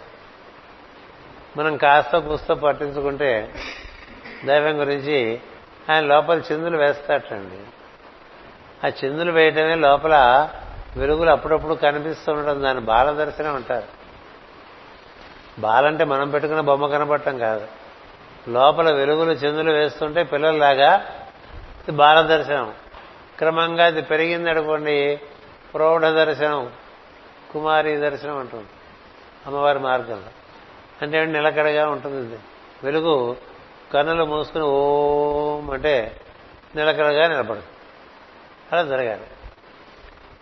అలా జరిగినప్పుడు అది నీ ఎందు స్థిరపడ్డదనుకో అప్పుడు గురువు గారు నిజంగా నేను నడిపించాను గుర్తుపెట్టుకోండి మనం చేసేటువంటి ఆరాధనలన్నిటికీ ఫలంగా సద్గురువు లోపల దర్శనం ఇచ్చి మార్గదర్శనం చేయిస్తాడు. ఇప్పుడు అప్పుడు జరిగేదంతా సూక్ష్మలోక ప్రయాణం జరుగుతుంది. ఊర్ధ్వలోక ప్రయాణం జరుగుతుంది.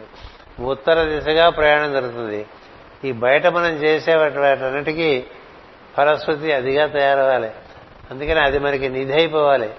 అది మనకు ధ్యాస అయిపోవాలి. అది ధ్యానం ద్వారా పొందాలి. ఈ ధ్యానం ప్రార్థన ద్వారా ధ్యాన స్థితికి చేరుకోవాలి. వీటన్నిటికీ ఏమిటి మనం నిత్య జీవితంలో చేయాలంటే వీళ్ళని సద్గుణాలు నీ ప్రవర్తనలోకి తెలుసుకుంటూ ఉంటుంది ఇంకే గొప్ప చెప్పుకుంటూ బతక్క తన గురించి తాను మాట్లాడుకున్న నాడు ఆ రోజు వాడు వృధా అండి. గుర్తుపెట్టుకోండి. సద్భక్తుడు తన గురించి మాట్లాడు మనలో ఎంత చెప్పినా కాస్త కూస్త అహంకారం ఉంటాం చేత మన గురించి ఏవో చెప్పుకుంటూ ఉంటాం కదా? కానీ బాగా భక్తులైపోయి భగవంతునితో కూర్చున్నాడు అనుకోండి హనుమంతుడు ఎప్పుడు తన గురించి తను చెప్పుకోడు. అసలు ఆయనకి ఆయన గురించే గుర్తుండదు. మనకి మన గురించే అంతా గుర్తుంటుంది కదా? ఎంత తేడా? అది ఎక్కడ ఉంది ఇది ఎక్కడ ఉంది ఆ స్థితి ఏమిటి ఈ స్థితి ఏమిటి? భగవత్ ధ్యాసలో ఆయనకి తన గురించినటువంటి గుర్తే ఉండదు. గుర్తే ఉండదు. అదే చిన్నప్పుడే నువ్వు సూర్యుడి దగ్గరికి వెళ్ళావు కదా నీకు ఈ సముద్రం ఎగరటం పెద్ద లెక్క అంటే నిజం కదా అంటాడు అప్పుడు మనమే మాట మాటకి నేను నేను సూర్యుడి దగ్గరికి వెళ్ళాను నేను సూర్యుడి దగ్గరికి వెళ్ళాను చెప్పుకుంటాం. మనం చాలా అంటే ఎలా తయారవ్వాలంటే మనం చూస్తే మనకు నవ్వు నవ్వు రావాలి. మన గురించి మనం పొరపాటున ఎప్పుడైనా గొప్ప చెప్పుకుంటే బాగా పశ్చాత్తాపం చెందాలి ఈ మార్గంలో ఏం జరుగుతుందంటే నీవు తగ్గిపోయి దైవం నీలో పెరిగిపోయి దైవంలో నువ్వు అణువైపోతావయ్యా.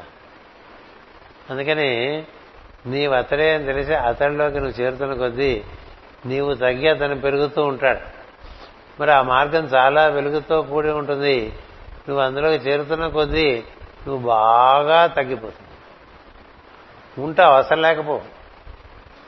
నీ గురించినది ఏముండదు దైవం గురించే ఉంది ఇప్పుడు ఎదుటి వ్యక్తి వచ్చాడనుకోండి ఇప్పుడు మైత్రేయుడి దగ్గరికి ఉద్ధవుడో విధుడో వచ్చారనుకోండి వాళ్ళు ఒకళ్ళు ఎవరిని ఒకళ్ళు ఏం ప్రశ్నించుకుంటారు? వారి యొక్క సాధన గురించి మాట్లాడుకుంటారు.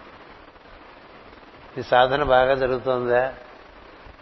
నీ తపస్సు బాగా జరుగుతోందా. నీకు నిత్యము దైవ అనుభూతి కలుగుతోందా. ఇలాంటివి ఉంటాయి. సంవాదాలు మనకెలా ఉంటాయి? మీ చుట్టూ కరోనా ఎంత ఉంది? కదా? అంటే మన దృష్టి దేని మీద ఉంటే దాని మీదకి భావం వెళ్ళిపోతుంది కాబట్టి ఈ గుణముల యొక్క సముదాయాన్ని పెంచుకుంటూ రావాలి. గుర్తుపెట్టుకోండి సత్యము అహింస సత్యము బ్రహ్మచర్యము అపరిగ్రహము ఆస్తేయము ఐదు. శుచి శౌచము ఈ రెండో వచ్చినప్పుడు వాళ్ళు శాస్త్ర అధ్యయనానికి ఆసక్తి కలుగుతుంది అంతవరకు రాదు. లో అంతఃశుచి లేని వాళ్ళకి ఈ సద్గ్రంథములు పఠించాలనేటువంటి రుచి కలగదు. కలిగినా నిలబడదు. ఎందుకంటే అశుచి ఉండడం కాదు చేత మనం దాని జోలికి వెళ్దాం అనుకున్నా వెళ్ళలేకపోతాం. ఇప్పుడు భగవద్గీత మనకి క్షుణ్ణంగా తెలుసా అంటే తెలియదు కదా? తెలుసుకుంటే బాగుంటుంది కదా? బాగుంటుంది. మరి ప్రయత్నానికి ఏమిటి అడ్డు? లోపల ఉండే అశుచి అడ్డు. అలాగే రామాయణంలో కూలంకషంగా అన్ని ఘట్టాల్లో ఉండే ధర్మం తెలిసిందా? తెలియదు భారతంలో ధర్మాలు తెలిసినాయా? తెలియదు ఏ విషయం కూలంకషంగా ఎందుకు తెలియదంటే ఇలా చదువుకుంటే అలా మర్చిపోతాం. దాని ఎందు మనకి అంతఃశుచి లేనప్పుడు శుచితో కూడినటువంటి విషయాలు లోపల ఉండ వెళ్ళిపోతాయి. అందుచేత అంతఃశుచి బాహ్య శుచి తర్వాత మనకి స్వాధ్యాయం చెప్పారు. ఆ స్వాధ్యాయం చేత ఈ అంటే ఈ ఆరు శుచి ఏడు శౌచము ఎనిమిది సంతోషం. శుచిగా ఉండేవాడికి సంతోషంగా ఉంటాడు. వాడికి శాస్త్రాధ్యయనం తొమ్మిదోది. వాడే ఈశ్వర ప్రణిధానం చేయగలంటే అన్నిటి ఎందు తన ఎందు ఉండే ఈశ్వరుని దర్శించేటువంటి ప్రయత్నం చేయగలడు. ఆ ప్రయత్నం చేయండి అని గురుగారు ముందు చెప్తూ ఉంటాడు. అంటే ఏమిటి? ఈ తొమ్మిది అధ్యయనం చేసుకుంటే కానీ ఆ పదవి లభించదు. అంచేత ఈశ్వర ప్రణిధానము అంటే లోపల బయట అన్నిటి ఎందు ఒకే ఈశ్వరుడు మూలంగా ఉండటం చేత అతని చుట్టూ కొన్ని గుణములు కొన్ని రూపములు ఏర్పడ్డాయి. మనం కూడా అంతే జీవుడిగా మనం దైవం యొక్క ప్రతిమలమే మన చుట్టూ కొన్ని గుణములు తదనుగుణమైన రూపములు ఏర్పడుతూ ఉంటాయి. అలాగే మామిడి చెట్టు ఉందనుకోండి అది వృక్షము దానికి పెరగటం అనేటువంటిది సహజంగా ఉండేటువంటి లక్షణం. బీజం మాం బుద్ధి పార్థ అన్నాడు శ్రీకృష్ణ అన్నిట్లో పెరిగే శక్తి నేను రా అంటాడు. నీలో కూడా పెరిగే శక్తి నేనే. వృక్షం పెరుగుతోంది కదా. పెరుగుతుంటే మామిడి చెట్టు మామిడి చెట్లాగానే తయారవుతుంది. కొబ్బరి చెట్టు కొబ్బరి చెట్లాగానే తయారవుతుంది. లక్షణం అది. జాతి వృక్షమే అయినా లక్షణం బట్టి ఇది మామిడి చెట్టు ఇది కొబ్బరి చెట్టు ఇది ఇంకో చెట్టు ఇది చెప్పుకుంటూ ఉంటాం. అట్లాగే మనుషుల్లో కూడా నీలో వృద్ధిని బట్టి పురుషులందు పుణ్యపురుషుడు వేరయ్యా విశ్వదాభిరామ వినురవేమ. ఎలా వచ్చింది పుణ్యం అంటే ప్రవర్తన వల్ల వచ్చింది. ప్రవర్తన దేని వల్ల వచ్చింది? సద్గుణ సమాశ్రయణం బట్టి వచ్చింది. అంచేత ఈ దేవరథుడు పరీక్షిత్ అయిపోయాడు పరీక్షిత్ అయిపోయిన వాడు క్రమంగా కృష్ణుడు దర్శనం చేశాడు. అప్పటి నుంచి అన్నింటిలోనూ కృష్ణుడే కనబడటం అనేటువంటి సాధనగా సాగిపోయింది. ఎంతటివాడయ్యాడు ఎదుటివాడికి ఈయన కృష్ణులాగా కనిపించేవాడు. సారూప్య స్థితి. ఎదుటివాడికి ఇతడు కృష్ణులాగా కనిపించేవాడు. కలిపురుషుడికి పరీక్షితుని చూస్తే అమ్మో ఇంకా కృష్ణుడు ఇక్కడే ఉన్నాడు అనిపించింది ఎంత అద్భుతమైన విషయం. ఎంత అద్భుతమైన విషయం. అలాంటి అనురూపం చెందాడు. మరి అది పరీక్షిత్తు కదా మొట్టమొదటనే భాగవతంలో ఇస్తారు. ఈ ఉపదేశం అంతా భాగవత ఉపదేశం అంతా కూడా పరీక్షిత్తుకే కదా. మరి అది ఈశ్వర ప్రణిధానం వల్ల కదా లభించింది. ఈశ్వర ప్రణిధానానికి ముందు తొమ్మిది మెట్లున్నాయి. పదవది ఈశ్వర ప్రణిధానం.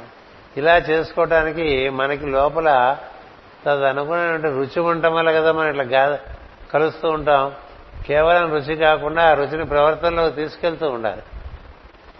తీసుకెళ్తుంటే క్రమంగా మన యొక్క వ్యవహారంలో మార్పు వస్తుంటే ఊరికే ఎట్లా పడితే అట్లా తిరగటం ఎట్లా పడితే అట్లా తినటం ఈ రెండు ఉండవు అబ్బాయి అని చెప్పాడు కృష్ణుడు ముందు. యుక్తాహార విహారస్య అది యుక్తమైతేనే తీసుకుంటావు యుక్తం కాకపోతే తీసుకో. విహారం కూడా అవసరమైతేనే కదులుతావు లేకపోతే కదలవు. ఇలా క్రమంగా టైలర్ మేడ్గా తయారవుతుంటుంది జీవితం. ఎట్లా పడితే అట్లా ఉంటే అవదది గొంగళికి పురుగు సీతాకోక చిలుకగా మారిపోతుంది. ఎందుకని? అది ఒక రకమైన దీక్షలోకి వెళ్ళి ఒక ప్యూబా కట్టుకుని దాంట్లో పెరిగి క్రమంగా సీతాకోక చిలుకగా బయటకు వస్తుంది. అంతకుముందు గొంగళి పురిగే కదా? అలాగే ఎన్నో వెదురు పొదలు ఉండే చోట నుంచి ఒక వెదురు తీసి దాన్ని చక్కగా కత్తిరించి కత్తిరించడం అంటే దాని యొక్క అక్కర్లేని భాగాన్ని తీసేసి ఆ వెదురు లోపల ఉండేటువంటి అహంకారాన్ని తీసేస్తే అది వేణువుగా తయారై కృష్ణ పెదవుల దగ్గర చేరింది అంటారు. అంటే ఇది వేణువు అలా తయారవడానికి ఎంత ప్రయత్నం జరిగింది? ఈ ప్రయత్నానికి కావాల్సిన స్ఫూర్తి ఎక్కడి నుంచి లభిస్తుంది? అది భగవంతుడే మనకి ఇస్తున్నాడు ఆ కలిగిన స్ఫూర్తిని మనం బాగా పెంపొందించుకుంటూ ఉండాలి. అందుకనే చెప్తూ ఉంటారు పొయ్యి ఆర్పుకోక అని. పొయ్యి ఆర్పుకోక పొయ్యి ఆర్పుకుంటే మళ్ళీ వెలుగుంచుకోవడానికి చాలా యాతన పడాలి. కదా? ఎందుకు పొయ్యి ఆర్పుకోవటం? పొయ్యిలో ఎప్పుడో నిప్పుకణం ఉందనుకోండి మళ్ళీ పొయ్యి రాజేసుకోరా? రాజుల చేసుకోవచ్చు. అసలంటో నిప్పుకణం ఉంటేనే రాజేలట ముత్తపొక్కు ఉతుకుంపడిని అలా విసిరితే ఆయన పుట్టదు అందులోంచి కదా? అంచేత గురువు గారు తన దగ్గర నుంచి బాగా కణకణలాడాడు ఓ బొగ్గు మన దాంట్లో వేసాడు అనుకోండి దాన్ని విసురుకోవటమే ఆయన చెప్పేటువంటి దీక్షను అనుసరించడం. అలా దీక్షతో మనం చాలా కాలం సాగాలి. దీక్ష అంటే ఏదో కొన్నాళ్ళు చేసేది కాదు. రేపు మనకి పది రోజులు అవగానే పదకొండవ రోజు బతికించేస్తాం. ఆశ్వీజ మాసం కదా? పది రోజులు పూజ చేయాలా? పదకొండు రోజులు పూజ చేయాలా? రోజు పూజ చేయాలి. కదా? విశేష పూజ చేసుకున్న నిత్యం ధ్యాస ఉండాలి. ధ్యాస ఉంటే అది ధ్యానానికి దారితీస్తుంది. ఈ నిత్య ధ్యాస ఉన్నప్పుడు పూజతో సంబంధం లేదు అది. పూజ అనేటువంటిది అది ఒక ప్రయోగం లాంటిది. పూజకు ముందు పూజ తర్వాత కూడా పూజ సాగితే అది సాధన. పూజ తర్వాత ఉన్నాడు. పూజకు ముందు ఉన్నాడు. పూజలోనూ ఉన్నాడు కదా. అద్భుతం యచ్చభవ్యం కదా? మనం పూజ చేసేప్పుడు ఉన్నాడా? మన ఇంట్లో గూళ్ళోనే ఉన్నాడా? ఎప్పుడూ ఉన్నాడు. అన్ని చోట్ల ఉన్నాడు. అన్ని కాలాల్లోనూ ఉన్నాడు. అందుకని అన్ని దేశములు అన్ని కాలములు అన్ని రూపములు అన్ని నామములు ఈ నాలుగు దృక్పథాల్లోంచి దైవాన్ని దర్శించేటువంటి విధానం ఏర్పడటం బాగా నీలో జరుగుతుంటే నీకప్పుడు అంతర్గతమైన మార్గం లభిస్తుంది. ఆ మార్గంలో ప్రవేశిస్తే నువ్వు ఋషుల మార్గంలో నడిచేటువంటి వాడు అవుతూ ఉంటావు. ఈ లోపల ఈ సద్గుణముల యొక్క కూడిక వలన మనలో ఉండేటువంటి అభిప్రాయాలన్నీ పోతాయి. ఎవరి గురించి అభిప్రాయాలు ఉండవు. లేకపోతే మన పక్కవాడి దగ్గర నుంచి ప్రైమ్ మినిస్టర్ వరకు అందరి గురించి మనకి అభిప్రాయాలు పోవడం అభిప్రాయములు చాలా పెద్ద అంతరాయం మనిషికి. నీకు ఎందుకు వాడి గురించి? వాడితో నీకే పని ఉంటే ఆ పని చేసుకో. వాడితో పని లేనప్పుడు వాడి గురించి అభిప్రాయం ఎంతమంది మహాత్ములు లేరు? వాడి గురించి ఆలోచన. ఎంతమంది దేవతా స్వరూపాలు లేవు? వాటి గురించి ఆలోచించు. ఆలోచించలేకపోతే చదువుకో స్మరణ చేసుకో. అలా వెళ్ళాలి తప్ప ఇంకో రకంగా వెళ్తే అవదు అందుకని ఈ గురు మార్గానికి బాహ్య నుంచి అంతరంలోకి వెళితే అంతరంగం నుంచి దొరికే మార్గం ఒకటి ఉన్నది. అది సనాతన మార్గం అందరికి. ఆ మార్గంలో నడిపిస్తారు. అది నడిపించడం అంటే అక్కడ చూపిస్తారు ఒక అక్కడికి బయలుదేరి అక్కడికి వెళ్తూ ఉంటే ఈయన కుడిపోతున్నాడు మనం అక్కడికి వెళ్ళిన తర్వాత మళ్ళీ అక్కడ కనిపిస్తాడు మరి దారంతా నువ్వే నడుస్తున్నట్టుగా ఉంటుంది. నీకు బలం ఇస్తాడు తప్ప నువ్వే నడవాలి. ఆయనే నడిపించేస్తే నువ్వు నడవు. నీ కాళ్ళు కూడా బలం రావు. చిన్నపిల్లవాడిని కొంచెంసేపు నడిపించి వాడు నడుస్తుంటే వదిలేస్తాం. వాడు నడవాలి. మళ్ళీ అక్కడికి చేరినప్పుడు మళ్ళీ అక్కడ కనిపిస్తుంది. అక్కడి నుంచి ఇంకో గమ్యం పెడతాడు. అక్కడికి వచ్చేస్తే ఏం చెప్తాడు? మార్గంలో ఎలా ప్రవర్తించాలో సూచనలు ఇస్తాడు. హెచ్చరికలు చేస్తాడు. మళ్ళీ అక్కడికి వెళ్ళేసరికి అక్కడ వచ్చేసావా అంటాడు. ఎంత గొప్ప విషయం. ఎందుకంటే ఆయన పురోహితుడు గురువు. నీ ముందు నడుస్తూ ఉంటాడు నీకు కనపడదు. నీ ముందు నీ గురువుగా నడుస్తున్నాడు అన్న భావన నీకు ఉంటే నీకు భయం ఏంటండి? నీ ముందు గురువుగారు వెళ్తున్నారు వెనకాలను పెడుతున్నారు అడుగుజాడలో అనుకున్నాం అనుకో భయమే ఉంది ముందంతా దారి క్లియర్ చేస్తూ ఉంటాడు. కదా? అందుకనే రామాయణంలో మూడు రకాలుగా చెప్తారు సీతారామలక్ష్మణుల గమనం. కొన్ని కొన్ని చోట్ల అమ్మవారి ముందు నడుస్తుంది. కొన్ని కొన్ని చోట్ల అమ్మవారి ముందు నడుస్తూ ఉంటుంది. కొన్ని కొన్ని చోట్ల లక్ష్మణుడు ముందు నడుస్తూ ఉంటాడు. కొన్ని కొన్ని చోట్ల రాముడు ముందు నడుస్తూ ఉంటాడు. ఎందుకో తెలుసా? కొన్ని కొన్ని చోట్ల ప్రకృతి కొంత దారి చూపించాలి. కొన్ని కొన్ని చోట్ల కాలం కలిసి రావాలి లక్ష్మణుడు. కొన్ని కొన్ని చోట్ల దైవం ముందుంటాడు. సో దైవము కాలము ప్రకృతి ఈ ముగ్గురు కలిపితే వాళ్ళ గమనం. రామాయణం అంటే కాలస్వరూపమైన లక్ష్మణుడితో కూడి దైవమైనటువంటి రాముడు ప్రకృతి ఎందు నడిచిన తీరు. ప్రకృతితో కూడి.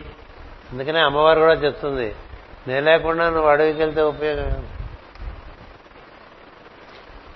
నేను రాకుండా నువ్వు వనవాసంకి వెళ్తే ప్రయోజనమేం లేదని చెప్తున్నాడు అంత గొప్ప విషయం. అంటే నేను అంటే ఇష్టం కాబట్టి నీ వెంటే ఉంటాను ఎప్పుడు నేను సతాయిస్తూ ఉంటాను అందుక అందుకు వెళ్ళలేదు ఆవిడ. అమ్మవారు రాముడిని అనుసరించడంలో ఒక ప్రయోజనం ఉన్నది. ఆవిడ అదే చెప్తుంది. అప్పుడే రాముడు ఒప్పుకుంటాడు. నేను ఉండలేను కాబట్టి నీతో వస్తాను. ఒకటి మా అమ్మ నాన్న నీకు ఇచ్చి పెళ్ళి చేశారు. ఇప్పటి నుంచి నీదే బాధ్యత కాబట్టి నువ్వు ఎప్పుడు నీతోనే ఉంటాను. నా బరువు నీదే అని చెప్పే పద్ధతి ఒకటి ఉంటుంది. కదా? నీకు నీ తోడుగా ఉంటాను. నీకు అలసట ఉన్నప్పుడు నేను నీకు అలసట తీరుస్తాను. నీకు ఉత్సాహం లేనప్పుడు ఉత్సాహం కలిగిస్తాను. నీకు ఒంటరితనం అనిపిస్తే నేను మంచి మాటలు చెప్పి నీకు చక్కగా మళ్ళీ స్ఫూర్తి కలిగేట్టు చూస్తాను. నీకు ఎప్పుడు పక్క నిలబడతాను అన్నది అనుకోండి అదో పద్ధతి అన్నీ అన్నది. అన్నీ అన్నీ చివరికి మాట ఉంటుంది. అసలు నేను రాకపోతే నీ పనేమవుతుంది ఎందుకని ఎవరిని చూసి ఈ రాక్షసులందరూ ఆకర్షణ చెందారు? ముళ్ళంతా రాముడిని చూసి ఆకర్షణ చెందారు. అమ్మవారిని చూసి కాదు కదా? ఈ రాముడు ఎన్నిసార్లు చూసినా వాళ్ళకి తృప్తుండేది కాదండి. అదే రాముడు మరి. కనిపిస్తే అలాంటి వాడు కనపడాలండి. ఎన్నిసార్లు మునులు ఋషులు మహర్షులు. ఆ వనవాసం ఎన్నాడు చేశాడు? పద్నాలుగేళ్ళు కదా? ఒక సంవత్సరం అక్కడ. పంచవటిలో ఉన్నాడు. మిగతా అంతా అడవులోనే తిరిగాడు కదా దండకారణ్యంలో. ఏం చేశాడు?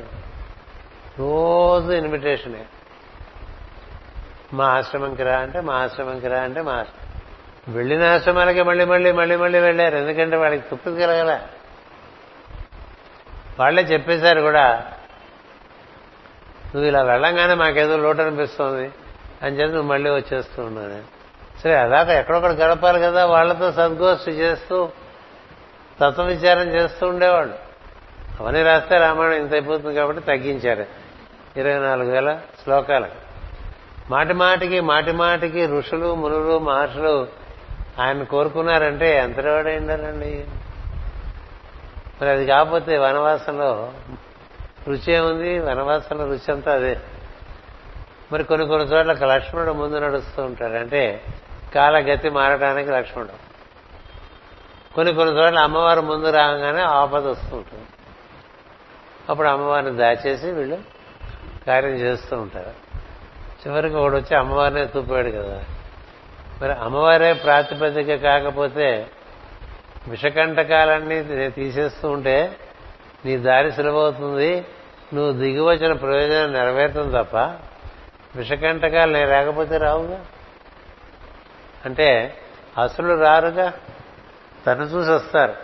వస్తే వాళ్ళ పని నువ్వు చేసేసి వాళ్ళందరినీ శిక్షించి రక్షించవచ్చు. ఇలా ఉంటుంది రామాయణం తమాషాగా. అంచేత మనకు పూలదారి అనుకుంటాం ఆరాధన మార్గం క్రమం క్రమంగా ముళ్ళదారి వస్తుంది ముళ్ళదారి వస్తుంది కొండలు వస్తాయి లోయలు వస్తాయి గుట్టలు వస్తాయి పర్వతాలు వస్తాయి ప్రవాహాలు వస్తాయి ముంచేయడానికి. వేడి వేడి గాడుపులు వస్తూ ఉంటాయి. గాలి తుఫాను వచ్చేస్తూ ఉంటుంది. కదా? జీవితం ఎన్ని రకాలుగా ఉంటుందండి? ఒక రకంగా ఉంటుందని చెప్పగలవా? ఇన్నిట్లోంచి నీ ముందు నడిచే వాడు వాడు ఉంటే వెనక నడవడానికి ఏం భయం? కానీ ఇవన్నీ దాటితే కదా వాడు జరగల దుర్మేధం దాటగవచ్చునే అన్న. అంచేత అగణిత జన్మకర్మ దురితాంబుధిలో బహుదుఃఖ వీచికలు తెగిపడ నీదలేక జగతీధవా నీదు పదభక్తి నావచే తగిలి పదభక్తి అనేటువంటి నావకు తగులుకున్నట్టండి దాని ధరింప కోరితేనే భక్తగిరి దాశరథి కరుణాపయోనిధి అని. ఇప్పుడు గూడటాయి కదా ఆ పాదాలు పట్టుకుని వెళ్ళిపోయాడు. దాచిన చుట్టమా గుహుడు వాణి దయామతి నేరినావు కదా? దాచిన చుట్టమా శబరి దాని దయామతి నేరినావు. నీ దాసుని దాసుడా గుహుడు వానికి దాస్యము సంగినావు. నే చేసిన పాపమహా వినతి చేసిన కావవు కావుమయ్యా. నీ దాసులలో నేనొకడ భద్రగిరి దాశరథి కరుణాపయోని. కదా? మన ముందు దైవమో గుడో నడుస్తున్నాడు అనుకుంటూ వెళ్ళాలండి. ఇంట్లో దేవుడి దండం పెట్టి ఆ చిత్రపటం అక్కడ మనసులో వదిలేసి వెళ్ళిపోకూడదు. బయటికి వెళ్ళేప్పుడు దేవుడు కూడా దండం పెట్టేస్తే ఆ దేవుడు అక్కడి నుంచి మనతో ఉన్నాడు అనుకోవాలి. అంతేగాని ఆయనకి ఏదో అక్కడ రిస్ట్రిక్ట్ చేసేస్తే మళ్ళీ నువ్వు వచ్చి చూస్తే తప్ప ఆయన గతి అలనా పడనా లేదనుకుంటున్నావా? నువ్వు ఇలా వెళ్ళంగానే ఆయన వెళ్ళిపోతాడు. ఆయన సర్వవ్యాపి కదా. నీతో ఉందామని నువ్వు ఉంచుకుంటే నీతో ఉంటాడు నువ్వు ఉంచుకోవటం అంటే నీ భావనలో ఉంచుకో. అంచేత భగవంతుడు మాట చెప్పాడు. చింతనలో ఎప్పుడు నన్ను కూడా పక్కన పెట్టుకోరా అని అట్లా ఎప్పుడు చింతనలో పక్కన నన్ను కూడా పెట్టుకుంటే అది అనాన్య చింతన అవుతుంది. అనాన్య చింతన అయితే ఉపాసన సాగుతూ ఉంటుంది. ఉపాసన సాగుతూ ఉంటే నువ్వు పక్కదారులు పట్టవు లోపల నుంచి అటు వెళ్ళక ఇటు వెళ్ళక వాళ్ళతో స్నేహం చేయక వీళ్ళతో తగ్గించు ఇట్లా ఉంటుంది. ఎందుకంటే నీ సమయాన్ని పాడు చేసేవాళ్ళు నీ హితులు కారు కదా. నీ సమయాన్ని చక్కగా సద్వినియోగం చేసి పెట్టేటువంటి వాళ్ళు నీకు సన్నిహితులు అవ్వాలి నీ కాలం కాల్చేసేవాళ్ళు నీకు సన్నిహితులు కాదు. అంచేత సన్నిహితత్వం వలన ఏం జరగాలి? అది పెరుగుతూ ఉండాలి. సాంగత్యం వాళ్ళతో పెరుగుతూ ఉండాలి. ఇలా మనకు జరగటానికి ప్రధానంగా గుణములను చక్కగా ఆశ్రయించండి. అనంతపురంలో మాకు నాకు లభించి నేను ఆశ్రయించిన గుణములు మూడు. ఒకటేమో భాగవత ప్రచోదనం భాగవత ధర్మము పరీక్షిత్తు మన గమ్యము. రెండు శివదీక్ష. మూడవది మాఘమాసంలో సూర్యనారాయణమూర్తి ఆరాధన. ఈ మూడు అక్కడే ఏర్పడ్డాయి. విచిత్రంగా మీకు ఇంకొక విషయం చెప్తాను. అనంతపురం నుంచే నేను సూర్యుడు లేవటానికి ముందు లేవటం అనేది అలవాటైంది.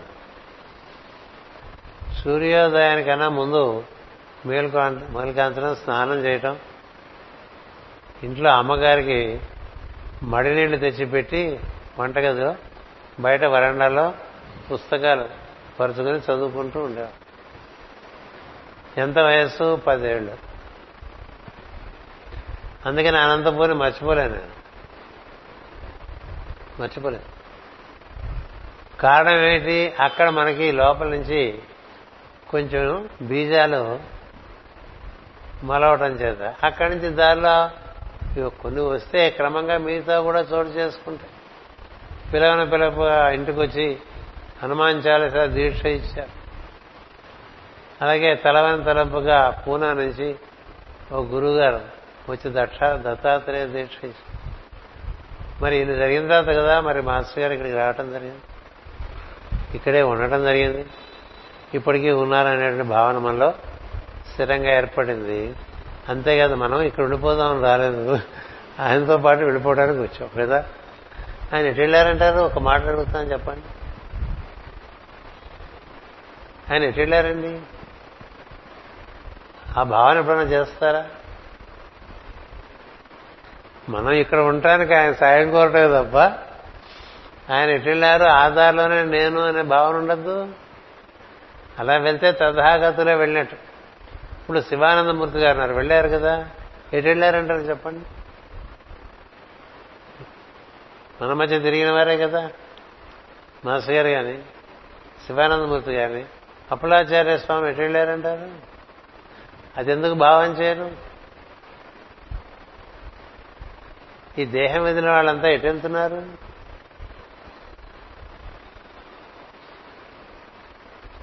అంటే ఇలాంటి భావాలు అసలు కలుగుతాయా? కలగాలి కదా.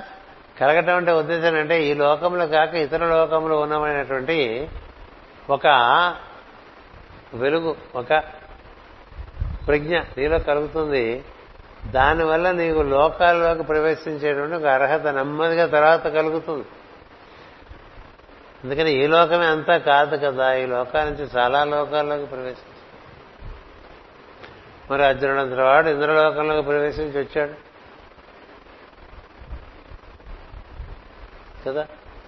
భీముడంతటి వాడు చిన్నతనంలోనే అర్జునుడు నిచ్చెన కడితే పైకి వెళ్ళి వచ్చేసాడు కదా?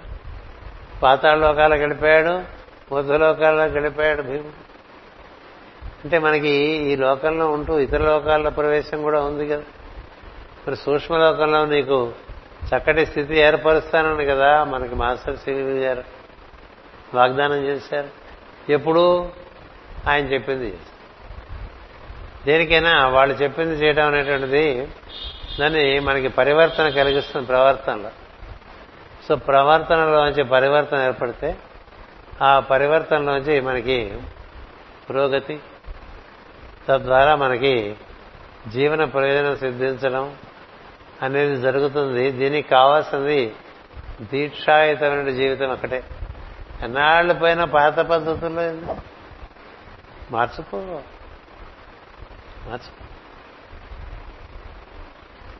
ఎన్నాళ్ళు పోయిన పాత పద్ధతేనా? కొత్త పద్ధతి రావద్దు అనంతపురం అలా వెళ్తూ వచ్చాం. ఇవాళ కూడా సరదాగా మానసికంగా మనకి ఇష్టంగా వస్తే ఒకసారి అలా వెళ్ళి అనంతపురం వెళ్ళి స్టేషన్లో దిగేసి మన వాళ్ళు పొద్దున కార్యక్రమం మొదలుపెట్టారు. కదా ఆ తర్వాత రామచంద్ర రామకృష్ణ గారు ఉపన్యాసం ఇచ్చారు. సాయంత్రం నరసింహప్ప గారు ఉపన్యాసం ఇచ్చారు. ఇప్పుడు మన ప్రవచనం ఎవరు వింటే వాళ్ళు వింటారు. మనకు కూడా బాధ లేదు. వీళ్ళు విన్నారు వాళ్ళు వినలేదు అన్న బాధ. ఎందుకంటే పరికరాలు ఉన్నాయి.